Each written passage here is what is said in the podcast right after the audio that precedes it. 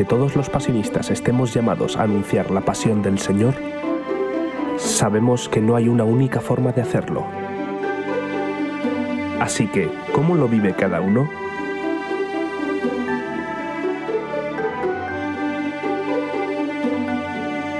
Esto es Vidas Pasionistas.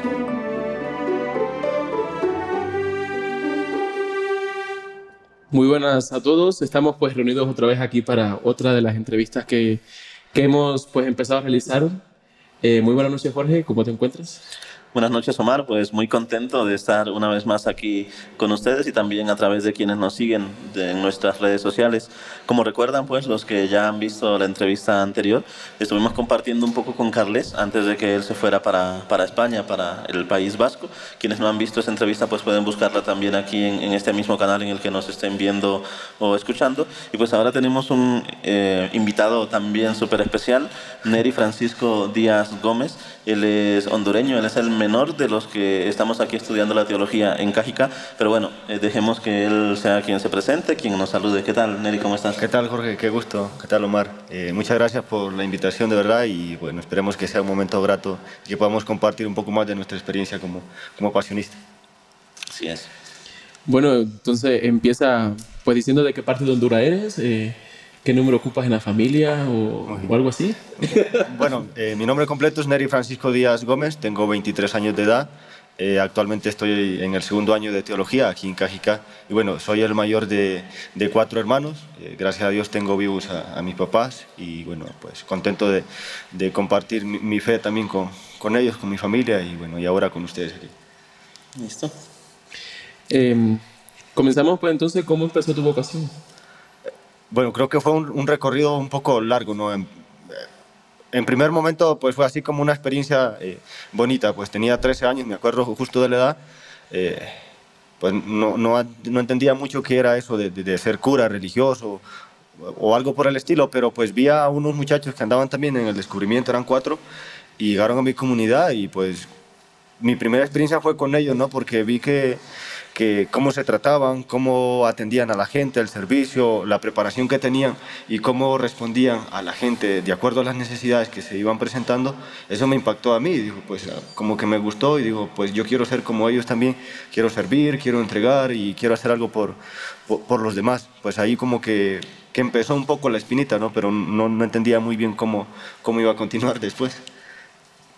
Entonces, desde esa experiencia, pues supiste que ya pues tenías pues esa pequeña semilla de esa vocación pasionista? No lo sé, a mí me impactó nada más eso, pero bueno, estaba estudiando y mi intención era sacar otra, otra carrera, ¿no? bueno, en la familia uno tiene otras, otras proyecciones y va intentando pues responder a las necesidades de la familia. Eh, quería estudiar otra, otra carrera, pero bueno, por medio de la pastoral juvenil eh, creo que eso sirvió como, como canal, o lo puedo llamar como trampa, ¿no? Para caer en, eh, en esto.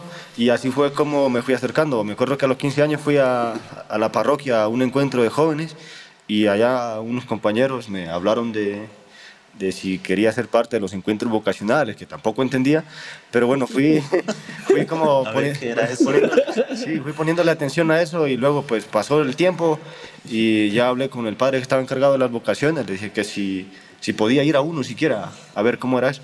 Bueno, me dijo, pues si querés, vení. Ya me dio la fecha y, y fui, ¿no? Primero y, como que me gustó un poco el ambiente también con los que estaban yendo y ya fui cayendo, ¿no? Y pues en eso, pues seguía estudiando y, y también seguía yendo a los encuentros vacacionales. Obviamente ya cuando terminé mi bachillerato, sí ya tocó como que pensarlo más serio, ¿no? Porque obviamente mi familia, mi mamá, mi papá sí me dejaban ir a los encuentros vocacionales, pero pues pensaba que era nada más ir y venir y ya no había como nada serio. Ya cuando llegó la hora de tomar la decisión si sí o no, pues ahí ya la cosa se, se puso más tensa. ¿Recuerdas exactamente la fecha en que entraste a la, a la primera etapa ya como tal viviendo en una casa de los pasionistas? Sí, entré un 7 de agosto del 2000, 2015. Okay. son, son fechas muy importantes para todos nosotros y como en la vida en general, ¿no? Cada paso importante que vamos dando en ella, pues lo guardamos y lo rememoramos en nuestra mente y en nuestro corazón, ¿no? Nosotros también sabemos, Omar y, y Neri, que esto es un proceso que se va dando a través de diferentes etapas, ¿no? Sabemos que, que has hecho una etapa de aspirantado en Honduras, una etapa que llamamos postulantado, donde se estudia la filosofía en México, luego el noviciado en España, y pues hoy por hoy que estás aquí con nosotros en, en la comunidad de Cajica en Colombia. Entonces, en ese sentido, cuéntanos un poco de estas etapas, ¿cuál ha sido la, la más bonita en tu recorrido pasionista que, que llevas hasta el día de hoy?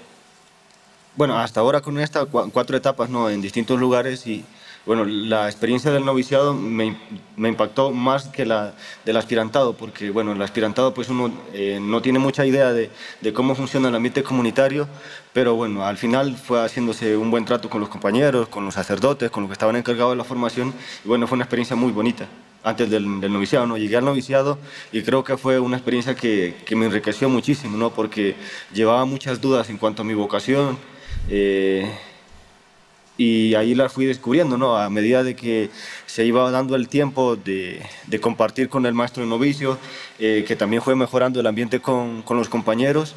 Y, y, bueno, sobre todo el ambiente comunitario que se daba ahí en la casa del noviciado era como muy agradable como para, para sentirse a gusto, ¿no? Y a veces eh, los espacios que habían para estar uno solo, eh, eso me fue ayudando muchísimo para darme cuenta de que si aprendía a vivir conmigo mismo solo, eh, y si me aceptaba tal cual era y, y, de ahí tratar de responder mejor a, a, mi vocación, podía empezar como a intentar eh, también vivir en comunidad, ¿no? empezar a aceptar a los demás como, como mis hermanos, como mis compañeros. Y la verdad que fue una experiencia muy bonita, ¿no? porque también están los dos acontecimientos muy, muy bonitos que lo marcan a uno, que es la toma de hábito y la profesión, ¿no? los primeros votos temporales, que es una, una experiencia muy bonita que, que uno no sabe cómo explicarla, ¿no? Porque pues es una sensación muy agradable que, que realmente uno se compromete a, a, vivir eso. Así es, tienes toda la razón. bueno, ¿qué significa para ti ser pasionista? Eh, es una, es, una es algo difícil, pero no es examen. lo que es para ti significa, no es examen, lo que digan las reglas, sino para ti, ¿qué significa? Yo creo que eso se va conformando a medida uno va teniendo experiencia ¿no? y a medida va recorriendo en el camino de, dentro de las comunidades pasionistas. Eh, creo que en primer lugar nosotros, o lo considero, que no debemos de perder de vista como el centro ¿no? de, de nuestra vida, el carisma, eh, la pasión de nuestro Señor Jesucristo. Y partiendo de ahí, creo de que eh, podemos o puedo responder mejor a, a, a, mi vocación y tratar de, también de colaborar a, dentro del ambiente comunitario. Pues lo veo como, como ya lo eh, se ha dicho, ¿no? que la pasión de Dios eh, la pasión de Jesús, nuestro Señor Jesucristo es la mayor obra y la mayor expresión de amor de Dios con nosotros, creo que si tenemos eso como base eh, y nosotros nos apegamos a eso, creo que podemos eh, participar de ese amor, no solamente para uno, sino también para compartir con los demás. Y creo que ser pasionista es vivir apasionado, en primer lugar, de la vida, ¿no?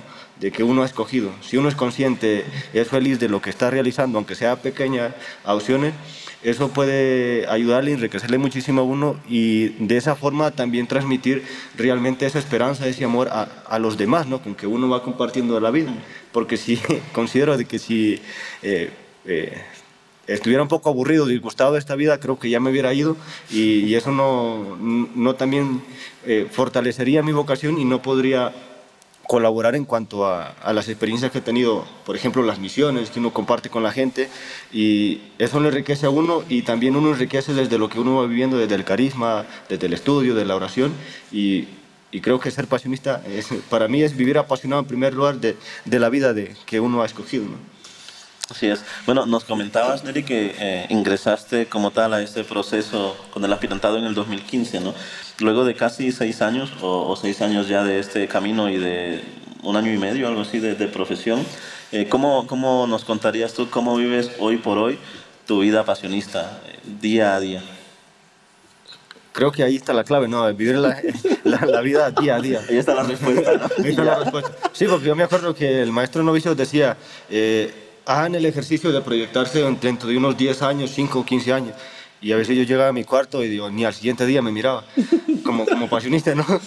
Y, y, pues eso me ha ido como, como fortaleciendo, ¿no? Digo, voy a disfrutar el momento, el, el ahora, y partiendo de esto creo que si lo vivo, lo disfruto, eso me va a ir dando como, como las bases, o como como los fundamentos importantes para, para proyectarme hacia el día de mañana. Ya mañana, pues, eh, obviamente uno tiene proyectos y, metas que hacer, ¿no? Que ir cumpliendo, pero pues cada día tiene su afán, como, como se dice, ¿no? Y partiendo de ahí, creo que, que voy viviendo mi día hasta ahora, pues, a veces muchas dificultades que se le van topando uno en el camino, ¿no? Pero, pues, es bueno veces echar, echar una miradita a los momentos bonitos que, que, uno ha tenido dentro de este proceso y esos realmente son los que lo motivan. ¿no? Pues uno no puede echar más la mirada a los momentos duros, amargos que, que tiene que pasar, porque creo que se desanima y agarra la maleta y se va para su casa. ¿no? Siempre, pues trato de recordar los momentos bonitos, por ejemplo, la toma de hábito, la profesión, que, que, es una experiencia muy bonita para seguir motivado en, en, este, en este camino hasta ahora. Yo creo que te, que te haría la misma pregunta que te hizo tu maestro. ¿Cómo te ves como pasionista en el futuro? ¿A él se la contestaste o no se la contestaste? Ahora no la Bueno, él no, él no, nos pedía que le respondiera o no, pero... no, nosotros sí. Pero aquí la gente pues, quiere saber cómo, cómo te vas a ver tú como pasionista en el futuro, cómo, cómo te proyectas, no sé. Bueno, yo creo que eh, echaría mano a, lo primero que dije, ¿no? a la primera experiencia que tuve con los que conocí como, como que andaban en este, en este camino como pasionista, ¿no? una entrega de servicio, de, de estar con la gente, de responder a algunas necesidades y partiendo de lo que uno tiene, pues desde la capacidad, poder responder eso. Pues creo que eh, el campo de la misión o donde podemos servir, eh, la congregación tiene muchos lugares, ¿no? amplios y, de distintos calibres, por decirlo así, donde uno puede, puede colaborar. Y, aquí en América Latina, en nuestros países, en Centro, Centroamérica, en América del Sur, también hay muchos lugares donde uno puede servir. Y, y realmente creo que me gustaría eh, estar como, tal vez no de párroco, ¿no? pero sí en alguna parroquia donde haya como ese compromiso con la gente, de estar, de compartir, de ir a, celebrar con ellos, a, sus lugares, a, a, sus capillitas. Y es una experiencia que lo enriquece a uno porque creo que ahí sería como, como el momento clave para aterrizar todos los, eh, los contenidos que ahora como estudiante de teología pues se le va metiendo, ¿no? porque a veces eh, una cosa es ver los conceptos teológicos y otra es ir a, a llevarlos a la realidad dentro de, de nuestra iglesia, ¿no? dentro de los lugares donde podemos compartir como nosotros. Y creo que sí, me vería como, como en una parroquia donde pudiera servir, pues aquí en América Latina. Muy bien, esto queda grabado y luego se lo pasamos a los superiores, para que ellos tomen nota. ¿no? Hostia, yo no dije país, dije América. bueno, y pues en, en ese sentido, yo creo que de lo que nos has compartido hasta ahora, podemos deducir ya esta la respuesta a esa pregunta que, te queremos hacer también, pero es que vivimos en un, en un mundo en donde cada vez parece, digo parece porque tampoco se puede hacer como una certeza, ¿no?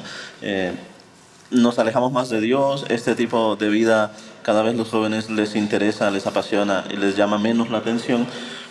Y la pregunta para ti en esta, en esta entrevista es, para ti, ¿vale la pena ser pasionista? Claro que vale la pena.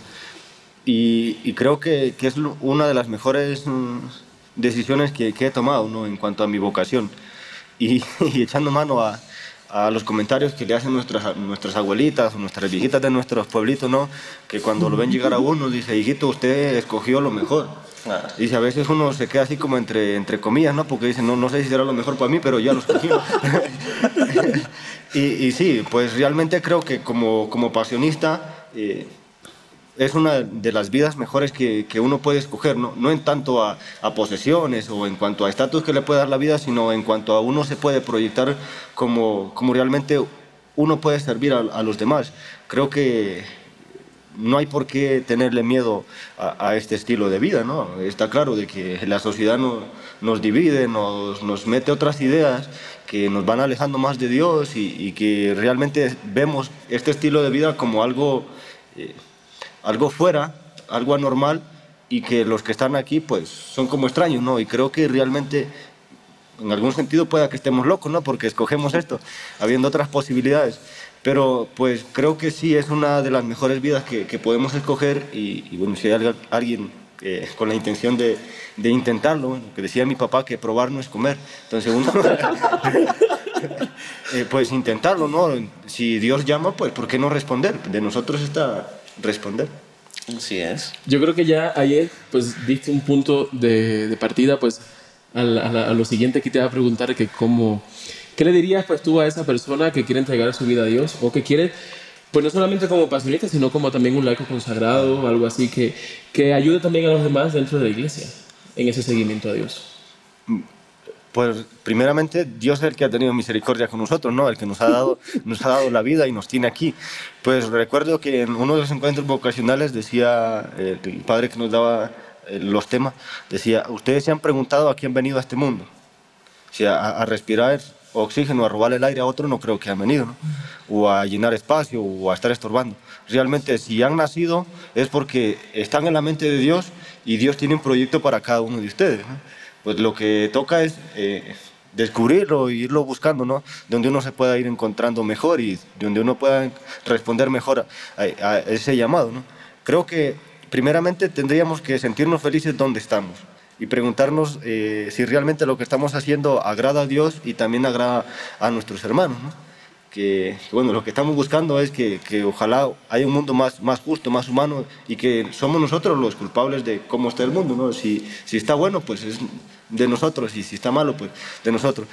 Pero pues Dios es el que nos llama, eh, debemos descubrir nuestra vocación y creo que, que no hay motivos por qué ponerle peros, ¿no? Obviamente eh, nuestras familias o nosotros, nuestras dudas también podemos ponernos eh, barreras y, y, no intentar responder, ¿no? Pero si realmente Dios nos llama, eh, aunque estemos escondidos, pues Él nos va a sacar, ¿no? Debajo de las piedras.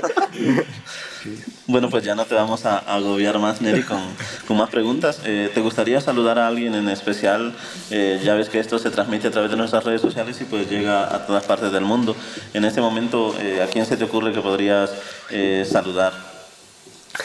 Bueno, yo tengo nadie especial. No, no, no, bueno, pues eh, en primer lugar, no, pues a todos los hermanos de, la comunidad pasionista, ¿no? donde quiera que, que, vean esta, esta plática y pues cómo no recordar a, mi mamá, a mi papá, pues que es gracias a ellos y a la educación que me fueron dando, tanto académica como en, en la fe, creo que eso fue lo que me fue ayudando a, a tomar esta decisión y, y, estar hasta aquí, ¿no? Aunque en su momento no, no quisieron, pero bueno, ellos fueron los culpables de que, que, estuviera aquí, ¿no? Pues a mi familia, a todos los, los que vean, pues a mi familia en, en Honduras, que, que, obviamente va a ver esto. Claro. Sí. Bueno, pues muchísimas gracias, Neri. De verdad que ha sido un placer eh, compartir contigo este momento y pues qué bueno que nos has contado cosas de tu vida que a veces, pues nosotros vivimos aquí en nuestra casa, pero nos faltan esos momentos, ¿no? De compartir, de, de estar, de conocer al otro y pues qué bueno que estos medios sirven para eso. Les recordamos pues que a todos los que nos están viendo y escuchando, pues suscríbanse a nuestros canales si no están suscritos, déjennos sus impresiones ahí en la caja de comentarios, denle like a nuestras entrevistas, compártanlo para que también otras personas nos escuchen. También estamos eh, en, las plataformas de podcast, eh, Anchor, Spotify, donde sea que ustedes escuchen sus, sus podcasts, pues también escúchennos, eh, así aprendemos todos y nos ayudamos unos a otros. ¿no? Entonces, eh, próximamente tendremos más entrevistas para ustedes, de verdad que les queremos mucho, les deseamos lo mejor donde quiera que estén, donde sea que estén trabajando, estudiando, en casa que Dios les bendiga siempre. Omar, eh, muchas gracias otra vez. Gracias y gracias también a Neri. No, a ustedes, a ustedes, a ustedes por la, por, por la compartir con nosotros estas experiencias y recuerden que estamos también en nuestra página de YouTube y nuestra página de Facebook, San Gabriel Cajicá, y nos pueden buscar y pueden encontrar también entrevistas pues, que le hicimos a nuestro hermano Carles que también pues fue una maravilla como esta, ¿no? Claro. Y denle la campanita pues... también para que sí. cuando subamos contenido pues les llegue ahí la notificación y sean los primeros en vernos y en escucharnos. Recuerda que estamos próximo. haciendo esto por los 300 años de fundado de la congregación Exactamente. y entonces cada día pues vamos a estar haciendo otras entrevistas con otros hermanos. Muchas gracias y un saludo a todos. Hasta la próxima, saludos. Hasta luego.